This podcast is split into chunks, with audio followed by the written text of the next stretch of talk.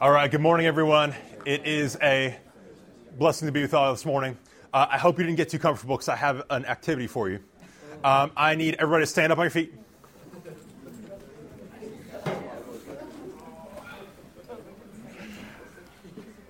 Here's what I need you to do I'm going to ask you a question, and if the answer is yes, I want you to go on this side. If the answer is no, I want you to go on this side. Okay? So here's yes on your right, no on your left. So here's my question Is technology a good thing or a bad thing? Good thing, bad thing.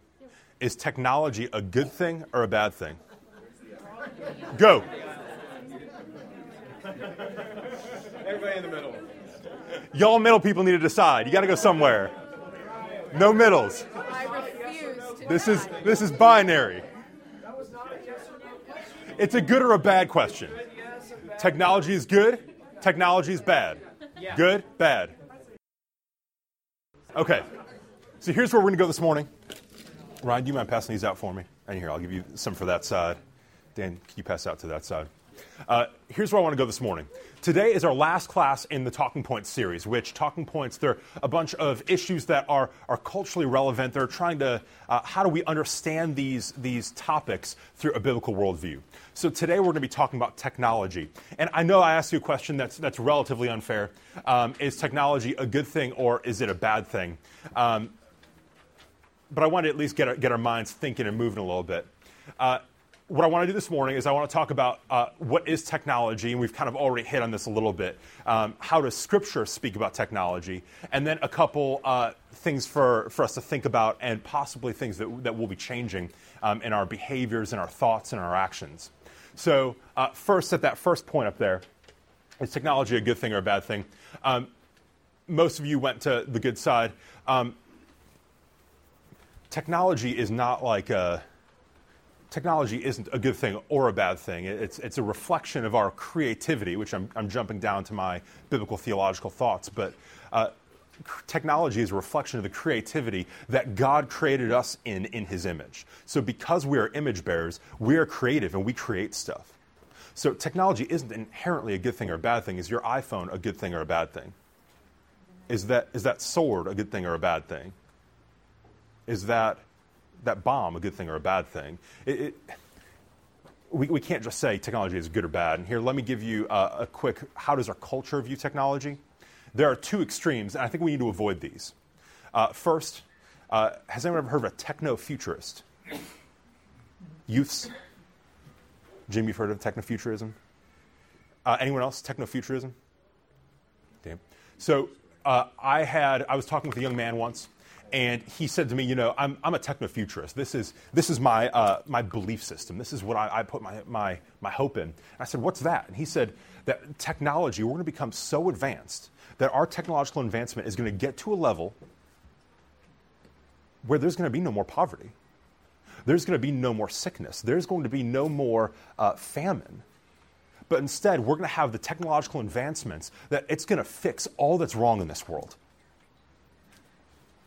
Probably too far. Technofuturism, they put their hope in, in technology to save us, not anything else. And then let me give you another, uh, another example on the other end of the spectrum. I was going to use the Amish, but the Amish, um, we lived in, in outside of Lancaster, Pennsylvania for a while, and uh, the Amish are, are, are, really cool, but they're also like, is that a, a, right Christian response? I don't really want to go there, but I do want to look at maybe uh, our, our, hipster friends who are all about things like uh, artisanal butter and, and hand churned butter, not, not, the, not the mass produced stuff.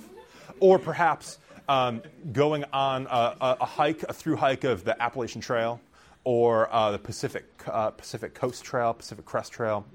Um, Thank you.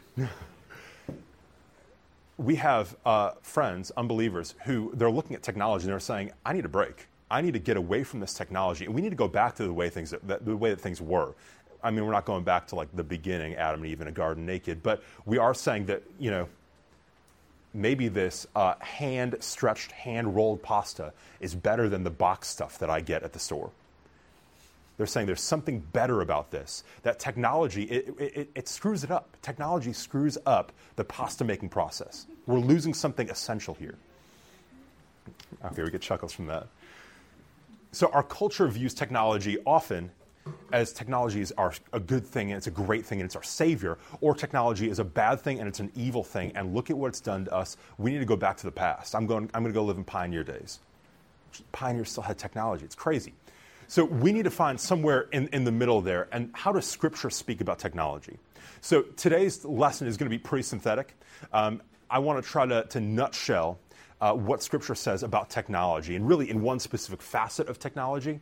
And then I want to look at some implications. I've given you lots of verses, lots of references that I put down there uh, that will be hopefully helpful for you, and I'd encourage you to take a look at those as you want to dive more into this topic. But there are some, some themes that appear as we're talking about. Oh, thank you, Stan. As we're talking about technology, um, I wrote down uh, creativity, um, dominion. And in Genesis chapter 1, um, God says that, that He gave us dominion over the earth. Does it look like dominion to, to have a tractor that, that tills your field rather than you doing it by hand or however it used to be done? Uh, creativity, dominion, flourishing. It, it's a good thing that we have medical technology that when we get sick, we can, we can go and find help. Uh, I heard some the other day, they, they, had a robot do surgery on them. That's pretty amazing that we have the, the technological advancements to have robots be able to, to, to, do surgeries in less invasive ways to speed up recovery. That, that, that is a blessing and a good gift from God. So let's look at the, uh, the nutshell that I have for you. I've got a couple points there. Let me read through these. Technology ultimately comes from God and is a reflection of His creativity in us. You have been created in the image of God. God created all that we see, everything that's around us. And when we create, we are a living, breathing picture of God and His creativity. When we paint a picture, when we write a, a program, if that's a thing, when, we, uh, when, when we're making things, that's a reflection of the creativity that God used, that God exhibited when He created us. So that's the first point. Second, technology can be used to glorify God. In, in our context, it, it's used to spread the gospel, and it helps us to, to live as distinct and holy people. I have the Bible on my phone. I have audio Bible on my phone. I have a bunch of notifications about pray, praying for Anna Caroline right now, that, that I can be praying for her, even though I'm not in the room. I can be praying for, for the Jordans, for the Mercers, for the Robertsons. I can be praying for their family because I'm getting these on, on, on a text message technology helps us to live like Christ. And that is a good thing. That is a blessing from God. Praise Him for that. Third point the fall has perverted our use of technology. When God created, everything was good, but now we see examples of, of technology going awry. Technology is no longer used to glorify God, but it's used to indulge our sin and our sinful desires. I'm guessing I don't need to give examples there. We, we get it. The fall has perverted the use of technology. By the grace of God, and this is where the cross comes in, we are, not, we are no longer enslaved to technology, but by the grace of God, we can discerningly use technology in a sanctified way. So, even in our discussion, um, one of my goals is to help you think and help you hopefully act differently when you're thinking about technology, whether that's your phone or a cooking implement or uh, that tool in the backyard, but that we're thinking differently about technology. Hopefully, it will help us to use that technology in, in a way that glorifies God once again. And then finally, here is here's what we hope for. When Christ returns, we will work and create perfectly without sin. So, back to the question I asked you guys when we started is technology a good or a bad thing? And one day we will be able to say technology is a good thing. Technology has become good again, like everything else. God has redeemed and restored all that is good. So, Nick and I were talking about this, and uh, Andy Crouch, who wrote a, a great book um, called The TechWise Family, um, that I'd encourage you to check out, kind of walking through some practical steps of how does technology fit within, the, within your life. He says that in the end, when Christ returns, when in, in glory, in the new heavens and the new earth, everything that we will have today, everything that we have today, our, our phones, our cars, will have those things, but in a perfect, sanctified, holy way. Am I, am I getting that correct? Yeah, he, he talks Yeah. about just the the good fruits of, of Yeah. man's efforts will be part of the new city. Yeah. Because he, he talks about the new city and what that it's not going to be some ethereal existence. Yeah. So we're actually going to be like living and, and, and moving and doing stuff in heaven. uh, Well, in the new heaven and the new earth. Um, we're not going to be like just like ghosts in a, I don't know. Um, we're, we're actually going to be working. Like, how crazy is that? That we're going to be working and eating in heaven. I'm really looking forward to that. Um, but we're going to be working and eating in heaven. Uh, and his point is if we're working and eating, then, then there's technology there, and that technology is being used. So I'm not going to go so far as to say that you're going to have a, a holy iPhone. Um, I can't imagine what that would look like. Um, however, um, yeah. I can't imagine what a holy iPhone would look like. I can't imagine uh, what a car would look like in heaven. Um, but uh, we will have technology. We'll have things that, that, we, that we make and that, that we use on a daily basis. I think we're, we're definitely going to have instruments there. We're going to have ways to cook stuff. We're going to have things that are going to be good. They're going to be free from the stain of sin. And that's what we look forward to. We look forward to a day when all those wrongs will be made right. If you were in the sermon at, at, at the first service this morning, we look forward to that day when God rights all those wrongs. So let me uh, jump down to my next point. That's kind of my biblical theological nutshell. Um, there are other facets that we could have taken. If we're looking at, let's say, um, human flourishing, that might have been, that might have looked a little bit differently. That God created technology, God created us with the desire to flourish and for things to, to be better. Everything is supposed to be better, but the fall has perverted that. The technology is now used to oppress and to, to enslave people.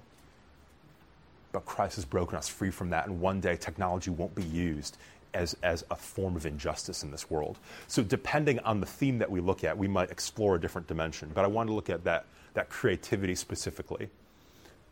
Do we have any questions at this point?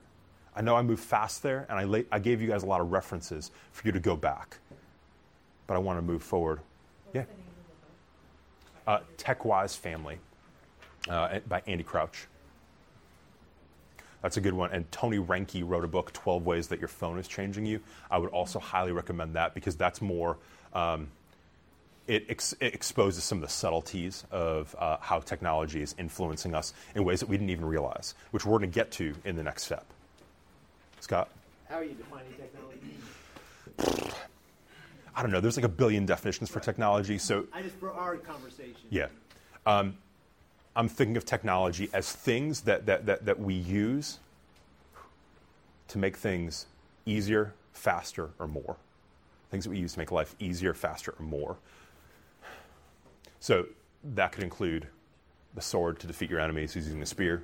That could include uh, your phone. That could include the farming implements that you use. That could include a lot of different things. So that, that's a broad definition there. Um, I'm generally thinking more of things right now rather than Just wanna make- general like advancements. Yeah. So I'm generally thinking about things, and in our context, in our culture, I'm specifically speaking about. Um, this is what I'm thinking about most. So I'm thinking about our phones because uh, I, I, I would bet my bottom that most of you are on your phones for more than an hour a day. So my next four points are gonna they're gonna work that out a little bit. Uh, I found it harder to find examples of people who are more skeptical of technology in our culture. The Amish were one, but they've kind of got like, are, are they really Christians in that way? And I, I don't want to get into that debate. And then the other was um, like our hipsters who are, are doing like hand churned butter. Um, it's harder to find examples of people who are skeptical of technology. They're, they're out there, but most people are, are techno futurists, te- uh, techno utopianism. Those things are like on the rise big time. So as Christians, we should absolutely be, be skeptical. And uh, let me let me bring that out in the next couple points. So the next section I have in, in our notes is getting to the heart. And these are really two cautions um, that hopefully will, will say something that if we're going to accept let me uh, raise your hand if you're already planning on getting the new iPhone or the new Pixel or the new Android, Google Home, whatever it is. Is anyone planning on getting the new one that's coming out? You guys.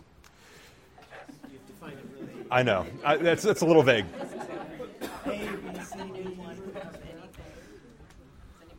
We should be skeptical. And here are two concerns when we approach things like maybe should I buy that new piece of tech or not. Uh, the first concern technology can be idolatrous. Technology can be idolatrous. Here I'm defining an idol as anything that we love more than God. It's probably not, uh, you probably aren't at home with a shrine for your phone, worshiping your phone. But if you go to settings and battery, you can see how much time you spend on your phone any given day. And I would, uh, it, th- that could be scary for some of us. I did it yesterday.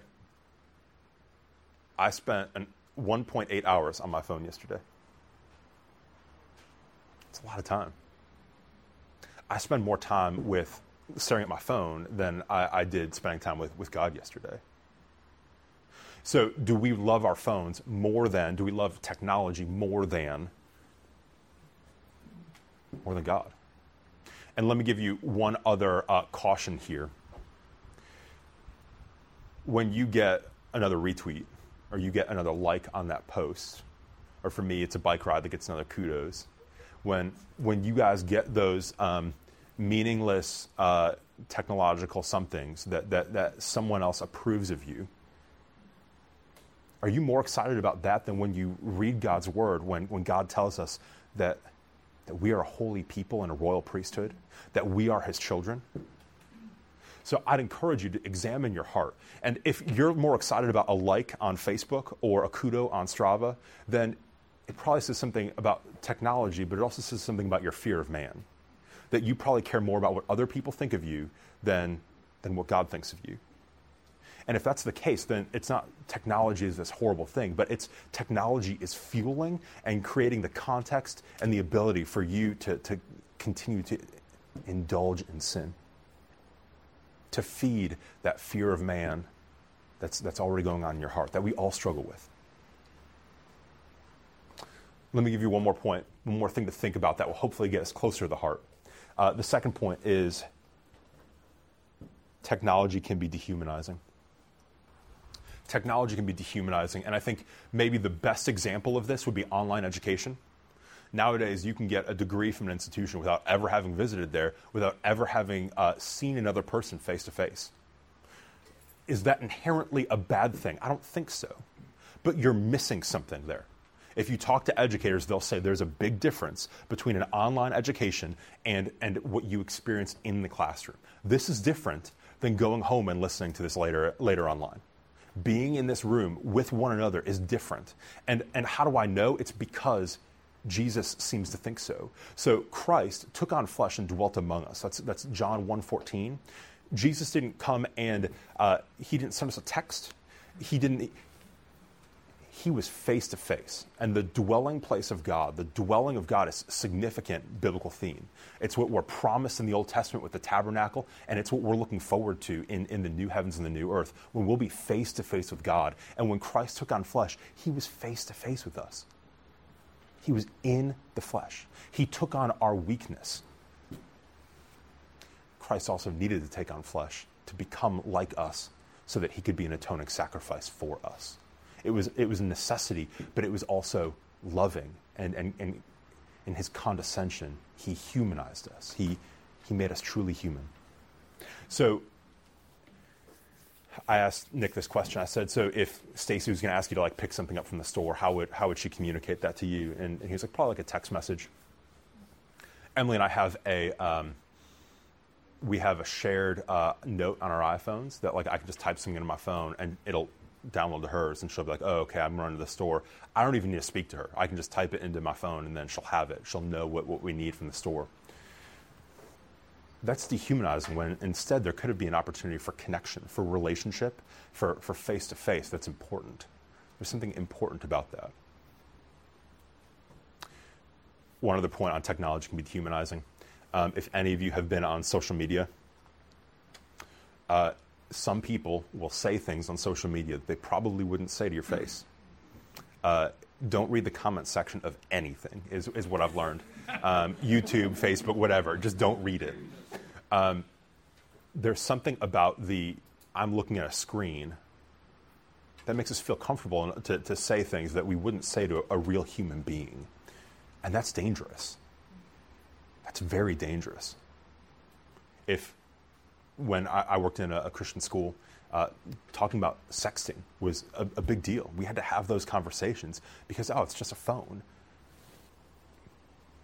It's more than that. And we've dehumanized things from communication to, to speaking in a loving way to, to sex. We've, we've turned those things into something that's no longer human. It's distorted, it's, it's not the way that it's supposed to be.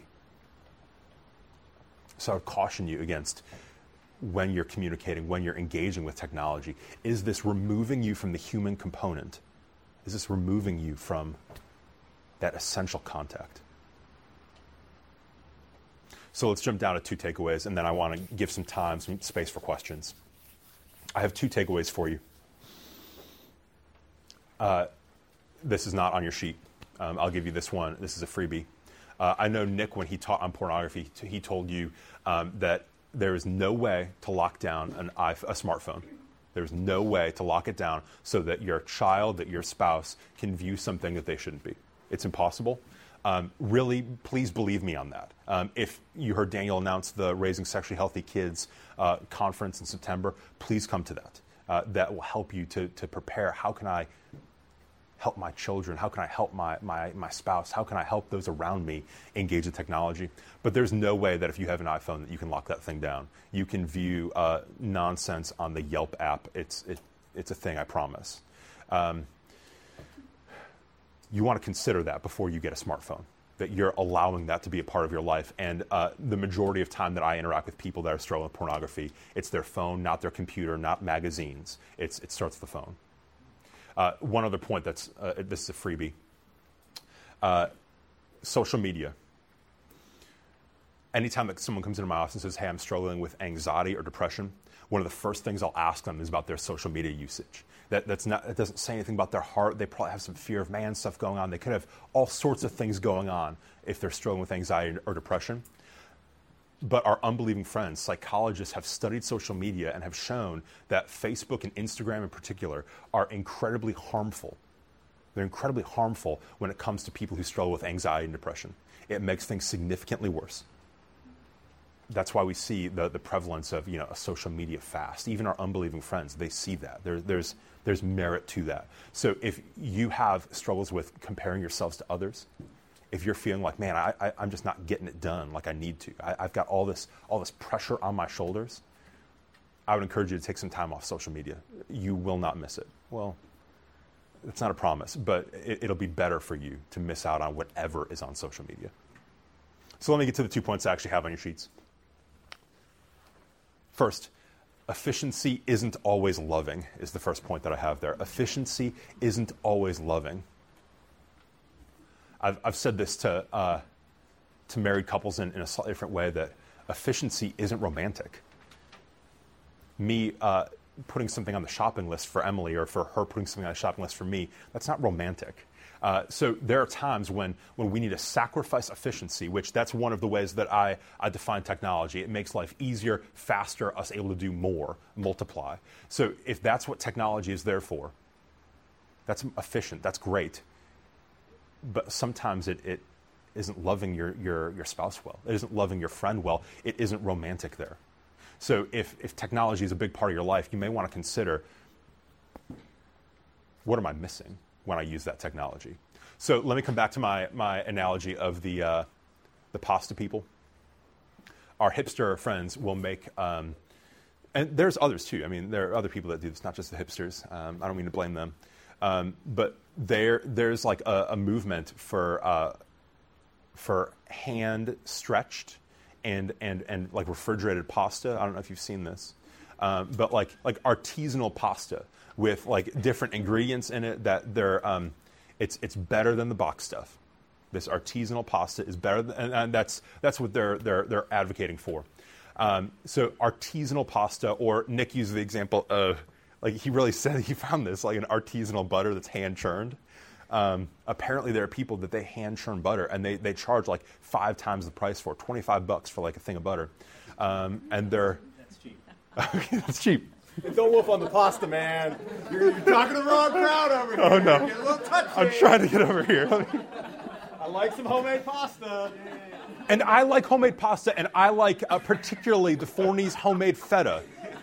Just keep going. Keep going. Keep going. So I love these things. But here's the thing our unbelieving friends, perhaps, when they make the, the hipster pasta company, um, or the Forneys when they're making their, their cheese, or when Dan is making his homemade pasta at home, which I would love to try sometime. Uh, when they're doing these things, they're saying, You're missing something. You're missing something from the box pasta. You're missing something from the feta that you're, you're shipping from who knows where. Let me make it in my, in my kitchen. You're missing something. And technology is taking that from you. So here's my point efficiency isn't always loving. Efficiency isn't always loving well. And what are we losing when we use that technology? If I put something on, on, on, the shopping list just on my phone, I'm losing a point of contact with my wife. That's a good thing. Maybe I shouldn't do that, but instead we should go shopping together. Maybe it's as simple as when, when you get home, you and your, your spouse walk to the mailbox together. It, it, probably isn't that far, but even something as simple as that, yeah, it would be more efficient to like divide and conquer. You go to the mailbox and, and, and you go uh, start dinner. That, that would be certainly more efficient. However, it might be more loving to do that stuff together, to walk together to the mailbox, to come back and, and cook together. So, what are you losing when you use technology in that way? Is, is a question that I would encourage you to ask. What are you losing when your only contact with friends is through Facebook? What are you losing? They're, they're, does that make sense? Are you guys tracking with me? We lose something. And, and we all recognize that with technology. That's the push to let's go back to the way things were. We're losing something. And can we lose the good thing, or can we lose the bad thing without losing the good thing? I think it's possible. One more point that I want to give you say thanks. Say thanks is my last point. Hallmark of our faith is that we have a relationship with God.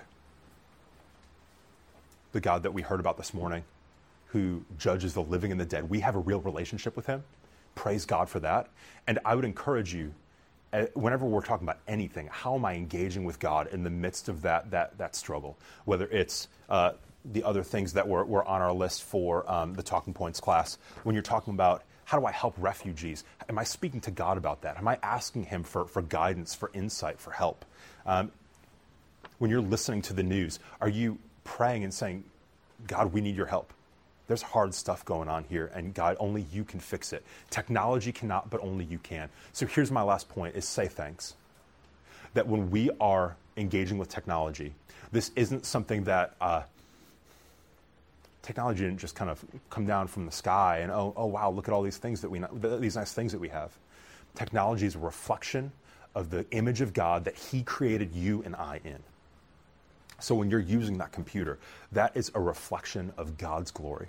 It's a reflection of, of the creativity, the uh, flourishing, the what, it's a reflection of God.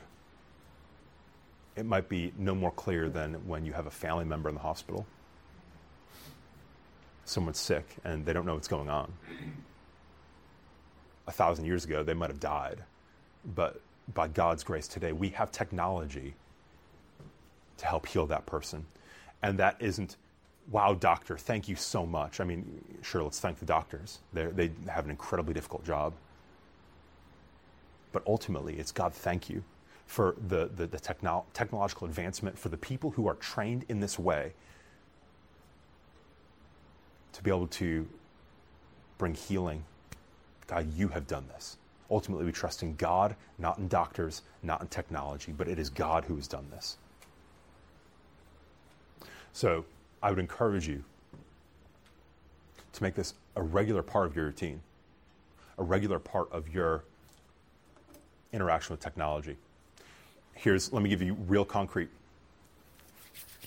When I ride my bike, I have a little computer on the front that tells me how hard I'm pedaling, how far I'm going, how fast I'm going. It's it's um, it's a lot of fun, and uh, it's enjoyable for me. I really really enjoy getting to track my rides. And I've started to thank God after as my ride is uploading. God, thank you that I can just see where I've been, and like I can show Jason Forney like this map. And he's like, "Hey, you rode by my house," and and we can. Technology is, is a good thing, and, and, and it, it's God, thank you for this. So when I ride my bike, when I upload my rides, I've started to do this. I've started to make it part of my routine. As I say, God, thank you for even something as lame as a bike computer. God, thank you. So maybe it's, it's John going to work and he says, God, thank you for technology because it helps me to pay the bills.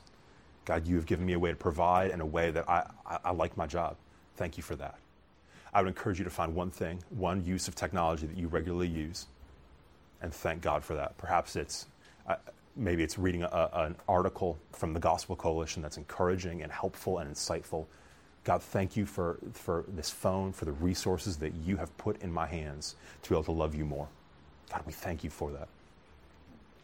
What questions do we have, particularly on the engagement with the use of technology? How can we do this well? Andrew. I was thinking on the efficiency line. Yeah. You're obviously not advocating that we go back and do everything as slow as possible in order Correct. to have quality time. But some of the time when we're efficient, you know, we can mow our grass twice as fast as we used to be able and we can cook a meal twice as fast. Well, we can use that for a neighbor. You know, we can mow our, our grass and our Totally. neighbor's grass. We can make two meals the time it takes to make one. You know. Yep. Just try to think like that, so that not efficiency just to be efficient, but efficiency in service. Yeah. You know. How can efficiency help us to do good things while losing the bad? Man, I- I'd love to serve my neighbor in that way. I never would have been able to do it when we were cutting the grass with like those manual push things. Absolutely. Yeah. Um, I'm curious what your take is on video games and how those play into it. Because it seems like there's like there's two main camps. And one camp says it's a highly creative art form and increases hand-eye coordination and can build communities and you know increases your critical thinking capacity. And then there's the other camp. It's usually Yeah. like these camps, mothers and fathers, that say it literally destroys your brain cells and it leads you to uh, like a lazy lifestyle and it's highly addictive. And it seems like there's truth on both sides. So Absolutely. How does like, what's your take on that, or how does that uh, like pair with everything else here? Yeah. So let me tag social media onto that too, because I think that might be a similar response. That when we're looking at video games or social media, there are good things and there are bad things inherently that come with, with that medium.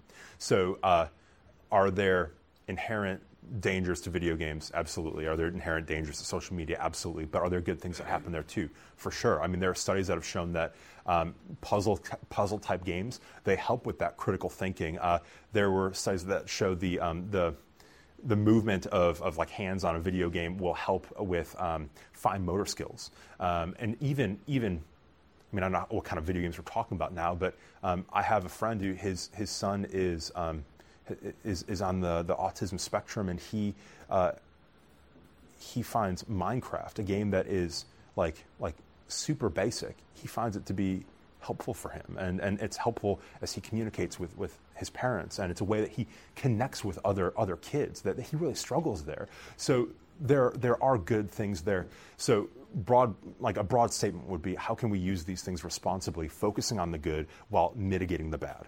So social media you know there's going to be it's going to be a challenge to be on social media. Um, you're going to see things that you probably don't want to see. You're going to compare yourself to others. You're going to be uh, connected to everyone all the time. Th- th- those are negatives that you just can't avoid. So maybe you shouldn't be on social media two hours a day. I would say probably the same thing about video games is that if you're going to play uh, a game, I would say, why are you playing it? I want to ask some of those questions. But then, how do you mitigate the bad while while focusing on those those good things and um, emphasizing them? So if it's um, oh well, community and critical thinking, and uh, well then maybe you should only be playing with friends, and you should be playing only games that are particularly um, engaging, like Mega Math Blaster when I was a youngster. Um, anyone? Uh, Mega Math Blaster was awesome. So I, think there is a way to, to, to be in a middle ground there. Um, there have been other studies that have shown that, that video games, violence, how do we handle that? Um, recent, most recently, um, where studies have shown that video games don't contribute to more violent desires, tendencies. Um, so the, the science keeps going back and forth on that. I make, make make make that a yellow light that you know if you're playing games where you're like shooting people if you're playing Grand Theft Auto I I, I can't think of anything redeeming there um, so you might want to stop um, is that helpful Yeah. Yeah, any rebuttal there I took like a middle position, so it's really hard to like argue against that. But um, any any additional uh, like contours anyone wants to add? Yeah, Jim. I, I think uh, the, the word balance is always in our thought process. Yeah. And what's been helpful to me to always keep in my thinking that for every benefit there is a cost. Yep. There's no free lunch. So if you're doing one thing, you can't be doing another. So there's always a cost to Yep. to calling your wife instead of texting her or Totally. you know doing some other thing. So yes, it takes more time, and obviously we can't go to the extreme where it would be that getting in the way of actually getting your job done, for example. Right. But uh, um, I find it's helpful to remember that it's never black and white. Correct. And that's why it's it's really tough to teach a class like this where there are a, bunch of people here that it, it's really hard to hear some hard and fast rules about your use of technology. Um, I recommend the Andy Crouch book. He does a little bit more of that, um, but it's really hard to do that in this context where we have radically varying demographics, where we have different. Why am I using that technology? We've got people who work with technology each and every day it's really, really hard to say what is the cost and then is that cost worth it. Um, so it, you can't do that on a 1 to 70 scale. That's like a, a let me wrestle with God through this. And that's another where we should be asking God for help. God, help me to use technology well on a daily basis so that I'm glorifying you and loving my neighbor. So it, that, that's not as, oh, okay, that's really concrete. I'm just going to go. It, it- it's not one of those concrete applications, but that's that's biblical walking by faith. That's what I would encourage you guys to continue to to, to try to strive for. In the um, for those of you who are in my understanding the heart class, um, there's a connection between our actions and what's going on in our hearts. And asking that question is is inherently part of the discipleship counseling process. If if this is what I'm doing, if I'm spending five hours a day on, on Facebook, what does that say about your heart? That question is essential. Let me pray for us.